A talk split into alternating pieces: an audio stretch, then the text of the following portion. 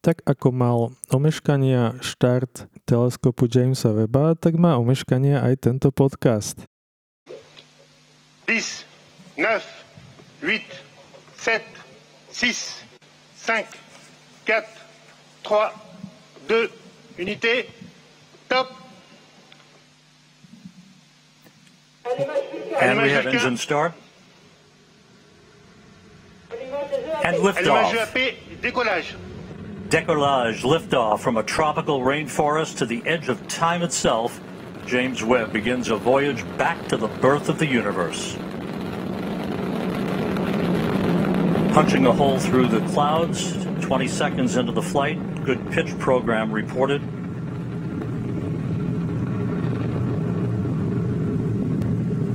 Trajectoire est nominale. Vehicle performance is nominal. 25. decembra dostali astronómovia, astrofyzici a vlastne aj my všetci ostatní veľký vianočný darček. Z francúzskej Guajany totiž na európskej rakete Ariane 5 do vesmíru odštartoval vesmírny teleskop Jamesa Webba, čo je spoločný projekt americkej NASA, Európskej vesmírnej agentúry a Kanady s cenovkou 10 miliard dolárov. Odvtedy uplynuli dva dni a celá vedecká komunita sa teraz jednak nadšením z toho, aké dáta nám tento teleskop prinesie. A tiež sa asi trasie trošku od strachu, či šťastne dorazí na miesto svojho určenia ktoré sa nachádza 1,5 milióna kilometrov od Zeme a odkiaľ bude tento teleskop posielať svoje dáta. O tom, ako James Webb Space Telescope vyzerá, kde sa aktuálne nachádza, čo budú jeho hlavné úlohy a či nás bude zásobovať podobne dýchberúcimi obrázkami ako jeho starší kolega Hubble. O tom nám niečo povie ako inak Peťo Sivanič. Čaute. A ako inak sa stále pýta Alenka. Peťo, na začiatok povedz nám všetkým, čo je to ten James Webb Space Telescope. No to stačí preložiť do slovenčiny, že je to vesmírny ďalekohľad Jamesa Webba, ktorý je vymyslený na to, aby sme sa pozreli trochu ďalej, než sme sa vedeli pozrieť s ostatnými vesmírnymi ďalekohľadmi. Je to najväčší ďalekohľad, ktorý sme zatiaľ vyslali do vesmíru a je to ďalekohľad, ktorý sa bude dívať na inú časť svetla, ako sa napríklad díval Hubbleov vesmírny ďalekohľad. Bude sa vlastne dívať na infračervené žiarenie, čiže sa budeme dívať na v podstate tepelné žiarenie vesmírnych telies. Prečo sa chceme dívať na infračervené žiarenie? Prečo nám nestačia optické teleskopy, ako sme mali doteraz? To má veľa dôvodov. Jeden z dôvodov je ten, že infračervené žiarenie preniká lepšie cez eh, medzihviezdný prach ďalší dôležitý a podstatný dôvod je ten, že svetlo, ktoré ide od nás z tých eh, vzdialených eh, častí vesmíru, z tých úplne najstarších, za ten čas, čo doputovalo k nám, tak sa z kozmologických dôvodov posunulo z viditeľnej alebo z eh, ultrafialovej časti spektra až do infračervenej časti. A to je spôsobené tým, že sa vesmír rozpína. Čiže tým, ako sa rozpína vesmír, sa zväčšuje aj vzdialenosť medzi jednotlivými elektromagnetickými vlnami toho svetla. A to má za následok ten, že viditeľné svetlo po tých 13 miliardách rokov k nám prichádza vo forme infračerveného žiarenia. Dobre, tak keď si spomenul prvý rozdiel medzi Hubbleovým teleskopom a týmto novým teleskopom, tak povedz nám ešte, ako konštrukčne vyzerá tento teleskop Jamesa Webba, napríklad aj v porovnaní s práve Hubbleovým teleskopom. To, že sa ten e, ďalekohľad díva v podstate na teplo, tak e, je veľmi dôležité zabezpečiť, aby samotný ďalekohľad bol veľmi chladný, aby ten samotný ďalekohľad nevyžeroval tepelné žiarenie. Čiže má takú zvláštnu konštrukciu, kedy jedna strana ďalekohľadu je stále otočená k Slnku a druhá strana je stále otočená do toho vesmíru. A tú hranicu medzi tými stranami tvorí veľký slnečný štít, ktorý má za úlohu odtieniť slnečné žiarenie, ktoré prichádza od Slnka, ktoré je infračervené, čiže je teplo. Tým pádom z tej druhej strany toho ďalekohľadu je zima. Ten štít má nejakých 5 vrstiev takej fólie, medzi ktorými sú medzery a každá tá folia je chladnejšia a chladnejšia a chladnejšia smerom od slnka a to zabezpečí to, že samotný ďalekohľad so zrkadlom a konštrukciou, ktorá bude slúžiť na pozorovanie a ktorá drží všetky tie zrkadla, tak bude mať e, teplotu 50 kelvinov, čiže 50 stupňov nad absolútnou nulou, čiže asi nejakých minus 220 stupňov Celzia. Zároveň e, to jeho zrkadlo je veľké, má 6,5 metra, Hubbleov ďalekohľad mal 2,4, vlastne stále má, aj keď má problémy, ale stále má. A z toho, že zatiaľ neexistuje žiadny dopravný prostriedok, ktorý by do vesmíru dokázal dopraviť e, takú veľkú konštrukciu v jednom celku, tak sa vymyslelo taká skladačka, že pri štarte boli tie zrkadlá kade ako posklapané a skladajú sa z e, segmentov a teraz e, ako letí do svojej destinácie, tak sa postupne rozklada. Čiže to, čo každý asi pozná, také typické šesťuholničky, tak to je len z tých dôvodov, dôvodov, že by sme nevedeli zrkadlo takéhoto priemeru vyniesť e, do vesmíru? To je v podstate jeden z dôvodov. Lebo Hubbleovo zrkadlo je v celku však. Hej, ono je v celku, tamto je jeden veľký, ťažký kus skla a tým, že návrh e, toho následovníka vznikal v čase, kedy bol Hubble vypustený a prišlo sa na tú jeho chybu optickú, tak e, začala byť potreba urobiť to tak, aby nebolo potrebné tie zrkadlá chodiť opravovať. Môžeš ešte povedať, aká to bola chyba, alebo možno nie každý vie, že keď Hubble bol vypustený, tak on mal nejaký problém, kvôli ktorému ho museli ísť hneď servisovať však. Hm. Ukázalo sa, že aj napriek tomu, že sa veľmi snažili vyvrusiť super dokonalý tvar toho zrkadla pre Hubble vesmírny ďalekohľad, tak e, bohužiaľ stala sa taká chyba, že jeho okraj bol trochu viacej zbrusený, jak ten zvyšok a stačil aj ten okraj na to, aby neboli ostré obrázky, ktoré snímal Hubbleovo ďalekohľad, takže potom mu poslali v úvodzovkách okuliare, proste ďalší taký optický člen, čo to korigoval. A Hubble bol navrhnutý od začiatku na to, aby mohol byť opravovaný počas svojho života, lebo však vtedy to vyniesol hore raketoplán. Problém s ďalekohľadom Jamesa Weba je ten, že je od nás veľmi ďaleko, respektíve bude veľmi ďaleko a od začiatku bol navrhovaný tak, aby toto nebolo potrebné. Čiže to, že sa Zrkadlo skladá z 18 segmentov. Umožňuje to, že každé jedno zrkadlo môžeme pohybovať e, osobitne a tým pádom, aj keby sa tam ukázala nejaká optická vada, tak sa to dá ešte dokorigovať. Je tam možné s ním hýbať a zároveň aj trochu upravovať jeho tvár. Toto je jeden taký dôvod, prečo ho navrhli tiež z mnohých segmentov, aby bolo možné korigovať prípadné optické vady. Z akého materiálu je to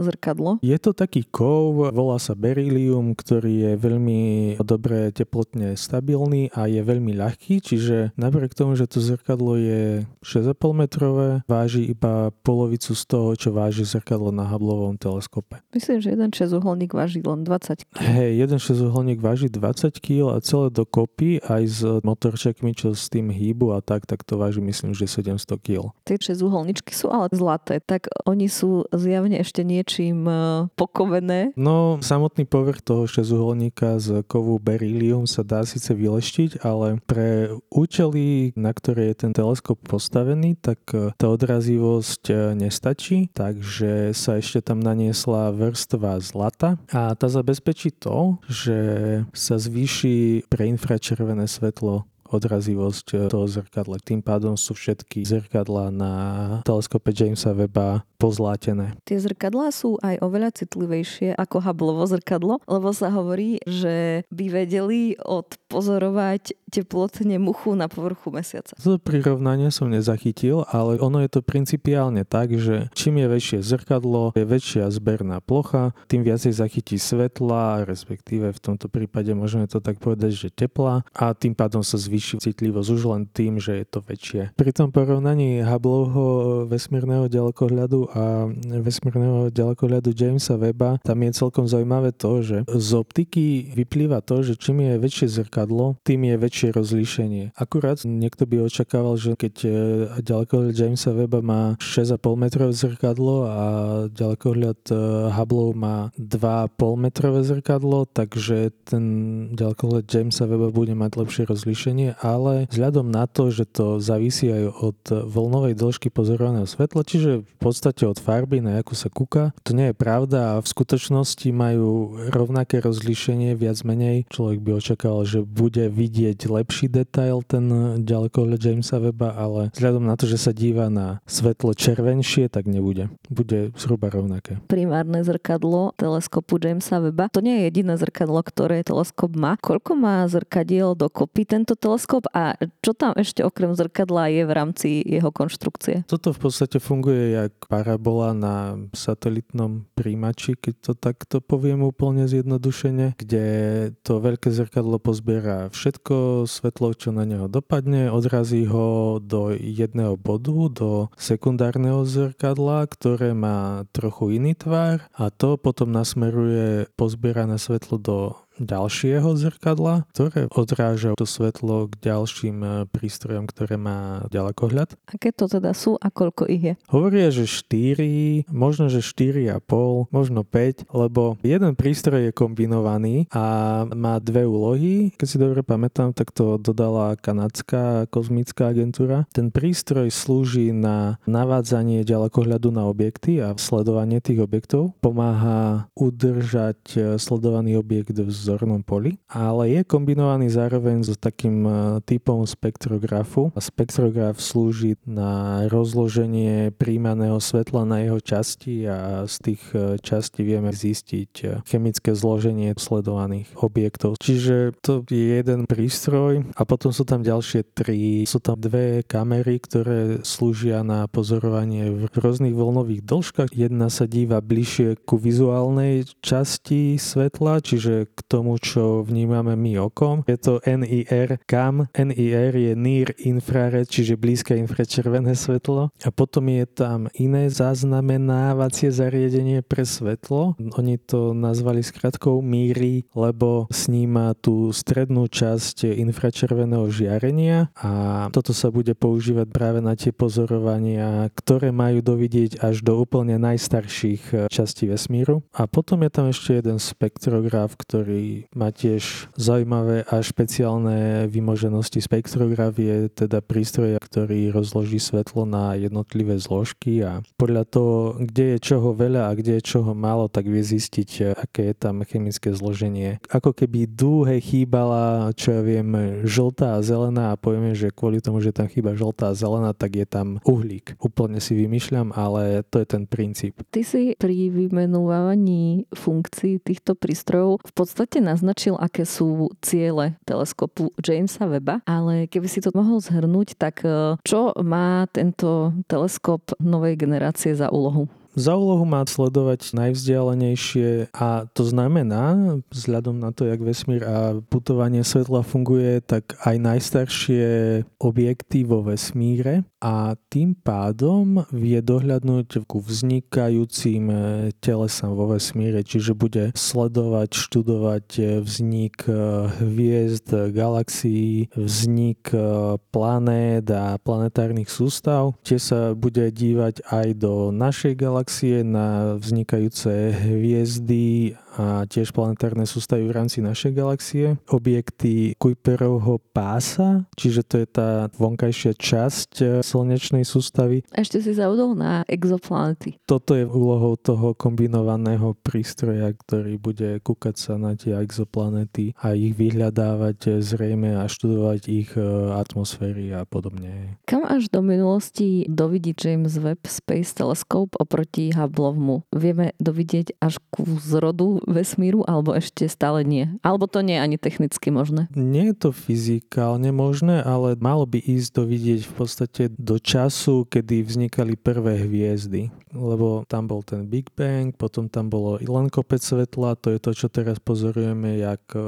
to kozmické mikrovlné pozadie. Potom tam bol temné obdobie, kedy tam bola tma, čiže tam nemáme čo vidieť a potom tam je doba, kedy začali vznikať prvé objekty, hviezdy a podobne. Spomíname tu Jamesov Webbov vesmírny teleskop, tak možno by si nám mohol povedať, kto bol ten James Webb, po ktorom je teleskop pomenovaný? James Webb bol administrátor NASA, to znamená, že to bol vedúci šéf eh, NASA a on eh, bol v tejto funkcii v období letov na mesiac, čiže v období programu Apollo, to znamená od 61. do 68.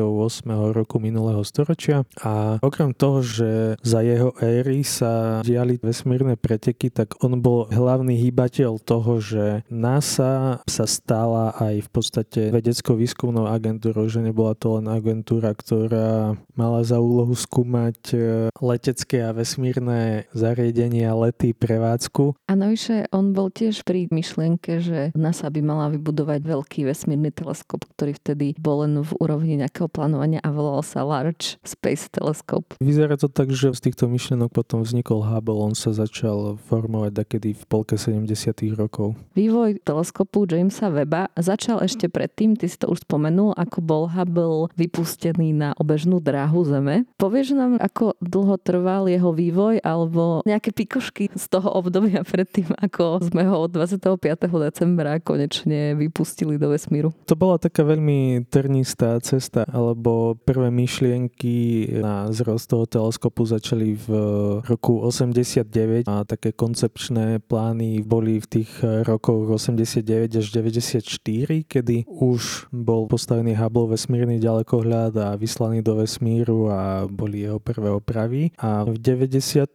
sa oficiálne začal pracovať na ďalšom veľkom vesmírnom ďalekohľade, vtedy ešte pod názvom Next Generation Space Telescope, vesmírny teleskop ďalšej generácie, ktorý bol v 2002 premenovaný na vesmírny teleskop Jamesa Webba, JVST a v 2007 už mali v podstate navrhnuté, vymyslené, preskúmané všetky dôležité technológie a v tom čase sa začal aj vyrábať.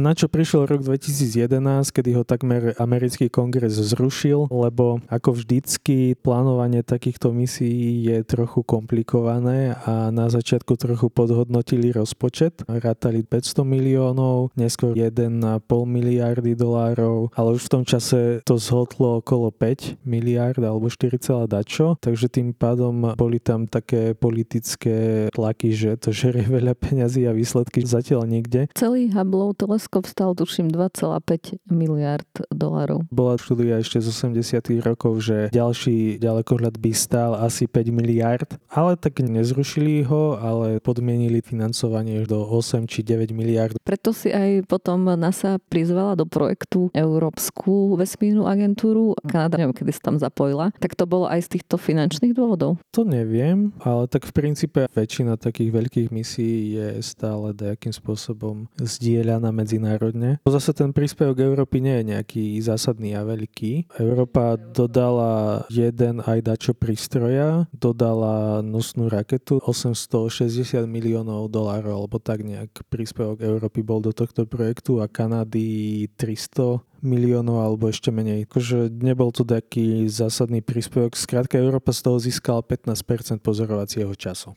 Takže sa im to oplatilo. To je dosť 15% no? za 5 až 10 rokov, čo bude pozorovať. Nuž a 2015-16 už montovali zrkadla, prístroje. V 2017-18 bol už komplet zmontovaný a začali testy. No v 2018 mali také peripetie, kedy pri testoch rozťahovania tej slnečnej slony, ktorá sa skladá z niekoľkých vrstiev veľmi tenkej folie, ju nejakým spôsobom poškodili a tu nastal odklad na rok, myslím, že 2020, kedy to museli opraviť a dá sa povedať, že v 2019 bol e, ďalekohľad konečne hotový a čakal na štart, no len potom sa udialo to, čo sa udialo vo svete, prišla pandémia COVID, e, takže to zase trochu posunulo štart, e, ďalšie posuny nastali kvôli problémom na Ariane 5, teda na tej nosnej rakete, ktorá vyvíjala vyviezla ďalekohľad hore. Tie problémy boli nie ako významné, ale bolo ich treba vyriešiť. Ona bola nejako špeciálne upravovaná kvôli tomuto štartu? Nie nejak špeciálne, ono je to v podstate celkom modulárne zariadenie, čiže tam to vedeli poskladať tak, aby ten ďalekohľad zobrala so sebou. James Webb Space Telescope vniesla do vesmíru táto raketa Európska Ariane 5 z francúzskej Guajany. Prečo práve odtiaľ? Vynesenie ďalekohľadu bol príspevok Európskej agentúry okrem iného a keďže Európska agentúra má k dispozícii tento nosič, raketu Ariane 5, tak použili ju a táto štartuje práve z francúzskej Guajany. Francúzska Guajana je ideálne miesto na kozmodrom, lebo je veľmi blízko rovníka a ideálne miesto je to preto, lebo sa dá najlepšie využiť e, rotácia Zeme pri štartu. Čiže okrem toho, že rýchlosť e, tomu kozmickému stroju udeli nosná raketa, tak ešte aj rotácia Zeme trochu udeli rýchlosť e, tomuto predmetu, takže preto ľudia veľmi radi stávajú kozmodromy čím bližšie ku rovníku. Teraz sa veľa spomína v súvislosti s vesmírnymi letmi firma SpaceX. Prečo nemohla vyniesť eh, teleskop Jamesa Weba ona? Je to iba kvôli tomu, že Európa slúbila ten príspevok v podobe svojej rakety, alebo aký tam bol problém? To je zložité, lebo v čase, kedy bol navrhovaný a konštruovaný ďalekohľad, SpaceX nemala v podstate žiadnu raketu. Oni mali prvý úspešný štart v roku 2008, mám taký pocit. Čiže vtedy nemali vôbec otestovaný, oskúšaný nosič a Ariane 5 patrí medzi najspolahlivejšie nosiče. Okrem prvého štartu, kedy sa to zrutilo kvôli nejakej softwarovej chybe, mala len v úvozovkách drobné zaváhania, ktoré nikdy nevedli ku strate vynašaného nákladu. Skrátka od začiatku bol ten ďalekohľad e, projektovaný a stávaný na to, že poletí s touto raketou a to má také svoje charakteristiky, takýto nosič, teda v tom zmysle, že má také hluky, vibrácie a iná raketa má iný charakter týchto záťaží na ten náklad, takže nemalo zmysel neskôr ten ďalekohľad posadiť na inú raketu, lebo bol projektovaný v princípe od začiatku s tým, že poletí na Ariane 5. A jeden dôvod bol aj ten, že do iných rakiet v tom čase prístupných by sa nevošiel. Po úspešnom štarte 25. decembra aktuálne teleskop putuje vesmírom smerom k svojej cieľovej destinácii, kde tá destinácia bude, okrem toho, že to bude tých 1,5 miliónov kilometrov od Zeme. Prečo práve tam ho posielame? To miesto sa volá Libračný bod. Čo to znamená? Je to miesto, v tomto prípade v sústave Slnko-Zem, kde sa vyrovná gravitačná sila Zeme a gravitačná sila Slnka. V dvojtelesových sústavách je takých bodov 5. Medzi Slnkom a Zemou je jeden, za Zemou a Slnkom je jeden, oproti Slnku, presne oproti Zeme je jeden a ešte 120 stupňov na dráhe okolo Zeme. Skrátka, sú to miesta na obežnej dráhe v takých dvojtelesových sústavách, kde je vyrovnaná gravitačná sila jedného aj druhého telesa, čiže v podstate je to také stabilné miesto relatívne. Vzniká tam niečo také jak virtuálny bod, okolo ktorého môže niečo obiehať, lebo tá gravitácia sa tam takto vyrovnáva.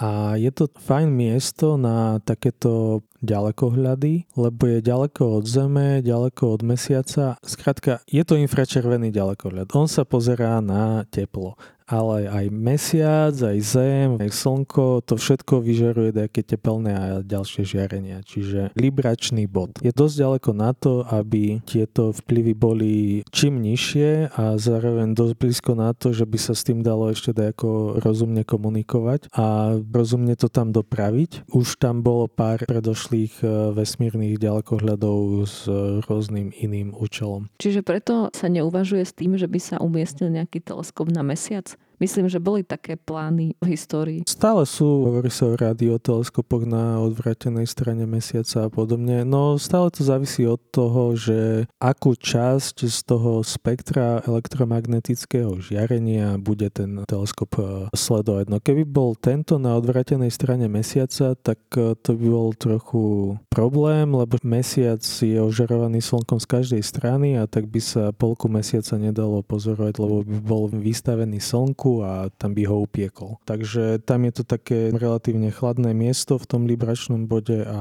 môže byť orientovaný tak, že sa stále díva preč od slnka a tým pádom čas, ktorá je určená na pozorovanie a ktorá má byť chladná, aby svojim vlastným teplom neoslepila detektory, tak bude chladná a bude sa dať takto dlhodobo udržať. Čiže on sa nebude môcť dívať kam chceme, lebo sa vždy bude dívať ako keby smerom preč od Zeme a Slnka a Mesiaca. V princípe hej, ale za celý rok dokáže vidieť celú oblohu, lebo tým ako spolu so Zemou obletí Slnko, tak sa natočí postupne na celú oblohu. On sa môže hýbať v nejakých rozsahoch. Dokopy je to 50 stupňov v jednom smere, 10 stupňov v inom smere, takže on takýmto spôsobom dokáže vidieť veľmi podstatnú časť oblohy. Samozrejme nie kedykoľvek. To tak trochu tiež vstupuje potom do plánovania, kedy, čo a ako budú pozorovať, aby to bolo práve v zornom poli. Keďže je teleskop umiestnený tak ďaleko od Zeme, čo ak sa stane niečo nečakané? Čo ak bude potreba ho servisovať? Ako to budeme robiť?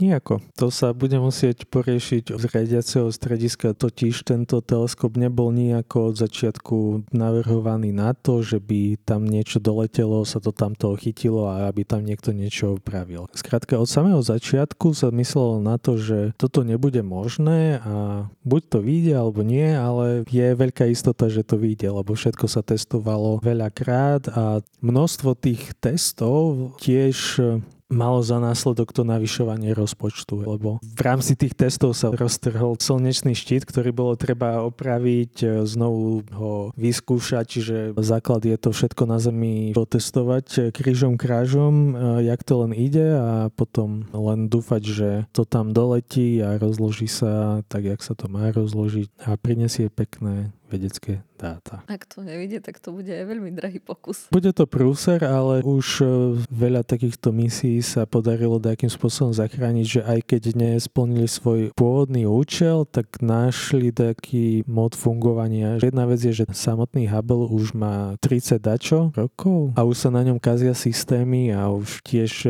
došli na nejaké spôsoby, jak môžu fungovať s nejakými pokazenými vecami, lebo už k nemu servisnú misiu nepošlo lebo raketoplány nelietajú. Ak teleskopu Jamesa Weba nie je možné poslať nejakú robotickú misiu, ktorá by ho vedela opraviť? Neviem, či opraviť, ale hlavne sa uvažuje o tom, že či by ho vedela dotankovať po tých uh, x rokoch, lebo on také palivo spotrebuje na to, že by svoju drahu udržal a on má zásoby tak zhruba na 10 rokov. Čiže tá misia vlastne je plánovaná na 10 rokov? Káta sa s 5,5 rokom vedeckej práce určite, má zásoby paliva na 10 rokov plus minus mínus, čiže ak sa nič vážne nestane, tak e, v pohode môže fungovať 10 rokov a keď ešte ostane palivo, tak môže fungovať aj dlhšie, ale už teraz sa objavujú návrhy, ak by ho mohli potom dotankovať. A 10 rokov je dosť dlhá doba na to, že by sa tá technológia možno dovtedy vyvinula. Kde sa nachádza teleskop práve teraz? v tomto momente 27.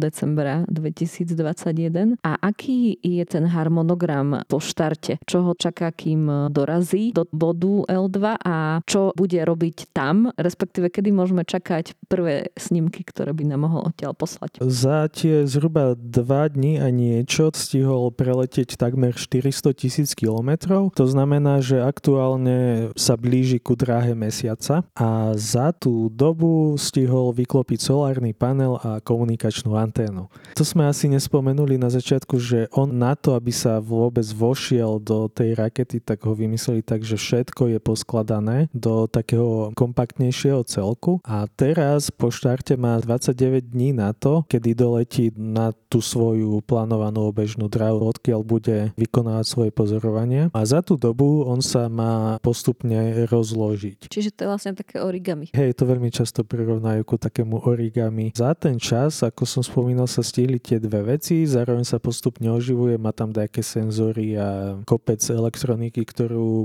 spúšťajú. A na tretí deň sa začne rozkladať e, slnečná clona a to bude asi taký najkritickejší, ani nie že okamih, ale celý týždeň, kedy sa to bude pomaly roztvárať vo viacerých e, krokoch. Ona je tak e, pekne poskladaná do dvoch väčších kusov a naskladaná na seba, kedy sa postupne vyklopí jedna strana, druhá strana, napne sa do jednej strany, do druhej strany a potom postupne sa tých 5 vrstiev od seba oddelí a na začiatku sa to musí rozbaliť, lebo je tam ešte ďalšia vrstva, čo to pri štarte kryje. Potom bude krátka pauza a potom sa vyklopí taká trojnožka, na ktorej je menšie druhé sekundárne zrkadlo, ktoré bude navázať svetlo ďalej ku prístrojom. No a potom sa budú vyklapať e, krídla hlavného primárneho zrkadla, ktoré tiež sú zatiaľ sklopené do toho tvaru, aby to vošlo pod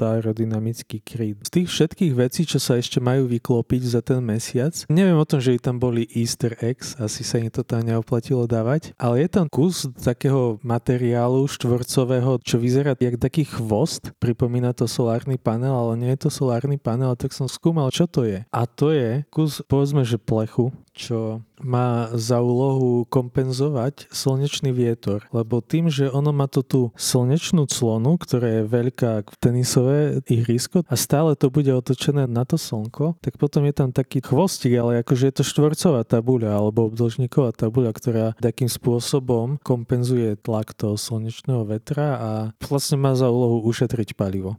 Čiže to bude zhruba troch kráľov, kedy by to mohlo byť hotové a potom sa budú postupne oživovať segmenty toho veľkého zrkadla, kedy sa bude testovať, či to funguje a nastavovať a podobné ďalšie veci a na 29. deň po štarte dorazí do svojho určeného miesta. A pošla prvé zábery? Nie. Potom bude nasledovať ďalších 5 mesiacov, kedy sa to bude chladiť. Ten ďalekohľad sa chladí z väčšej časti pasívne, čiže celá tá konštrukcia bude postupne chladnúť na tých 50 kelvinov mesiac, 2, 3. Potom sú tam ďalšie časti prístroja, ktoré sa budú chladiť ešte na nejakú nižšiu teplotu, myslím, že na 39 kelvinov a potom ten jeden prístroj, tá jedna kamera, ktorá má nám priniesť tie zábery najvzdialenejších a najstarších objektov, tak ona sa potrebuje ešte vychladiť nižšie, takže to bude celých 4-5 mesiacov, kým sa urobia všetky testy, kalibrácie, aplikácie, kým sa ponastavuje tých 18 segmentov zrkadla na to, aby sme mali pekné obrázky. Prvé také akože inžinierské snímky budú za dva mesiace možno alebo tri, ale že či ich zverejnia to Boh vie, ale prvá veda sa začne robiť za pol roka, keď všetko pôjde dobre. Takže v prvej polovici roku 2022. V druhom kvartáli. Ako bude komunikovať teleskop so Zemou, keďže je tak ďaleko?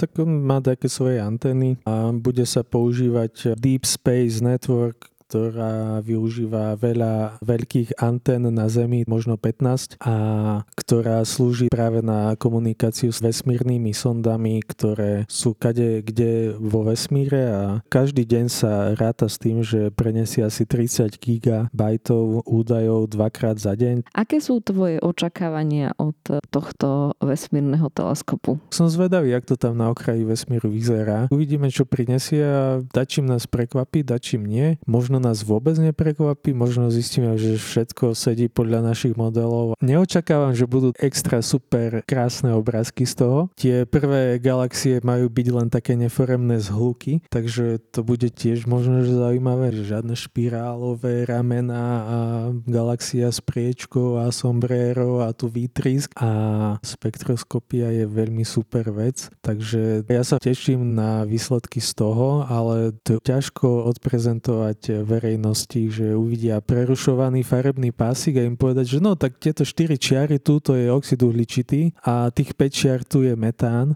ale keď už sa mám nadať čo tešiť, tak asi na takéto výsledky. Čiže sa teší, že sa nájde mimozemský život niekde? No, tak vraveli, že to nie je dizajnované na to, aby sa mimozemský život našiel, akože nemá dostatočnú citlivosť, kde si som počul, že na to, že by dokázali, ja neviem, kyslík detekovať, tak by potrebovali 100 dní exponovať, alebo možno, že keď sa možno celých 10 rokov. Skrátka, že tá citlivosť tam nie je, ale spomína sa, že pri tých exoplanetách sa dá určiť, aký druh planety to je, či to je taký plynný obor, či to je skôr Neptún, či to je skôr Jupiter, alebo taká kamenná planéta. Čiže na takéto hrubé zaradenie sa to bude používať. Tie prístroje majú také zaujímavé výmoženosti, že jeden dokáže sledovať 100 objektov naraz, iný má takú clonku, ktorá má má zatieniť hviezdu a tým pádom, že zatieni tú hviezdu, tak možno, že sa podarí aj priamo odsnímať planéty v iných sústavách, čiže toto môže byť celkom zaujímavé snímky planét z cudzích slnečných sústav. I keď sme len teraz vypustili teleskop Jamesa Webba, plánuje sa už jeho nasledovník? Jamesa Weba konkrétne nie. V princípe sa plánuje následovník Hubbleho ďalekohľadu. James Webb sa díva v infračervenom spektre a Hubble v ultrafialovom a hlavne vo vizuálnom, čiže toto bude treba ako doplniť neskôr, lebo Hubble už pomaly, ale isto odchádza. Ja som počula, že NASA dostalo nejaký starý satelit vojenský, ktorý chcú prerobiť na... Ale však to je Hubble. To je to, kusy. o čom ty hovoríš? Nie som si istý, či to je to, ale vzhľadom na to, že som sa dočítal, že ten priemer zrkadla je tiež 2,4 metra, tak vyzerá, že to je to, ale čo sa týka pozorovania vo vizuálnom spektre, tak uh, nie sú to nasledovníci, ale Európa stavia na svojom južnom observatóriu v Číle obrovský teleskop s priemerom zrkadla 20 či 30 metrov, ktorý má byť uh, za pár rokov dokončený. Čiže Hubble bude mať pozemského nasledovníka. Ťažko povedať, či to je nasledovník. Je to proste ďalší teleskop, ktorý ktorý možno, že donesie o mnoho lepšie snímky, jak Hubble. Lebo Hubble tam síce nemal tú atmosféru, takže mohol pozorovať nerušenie, ale dnešné technológie už sú také, že ten vplyv atmosféry vieme znižiť na minimum. V Čile vysoko to je hey, v Čile sú zároveň vysoko, takých 5 kilometroch, kde podstatná časť atmosféry je pod tými ďalekohľadmi, takže je tam suchý vzduch a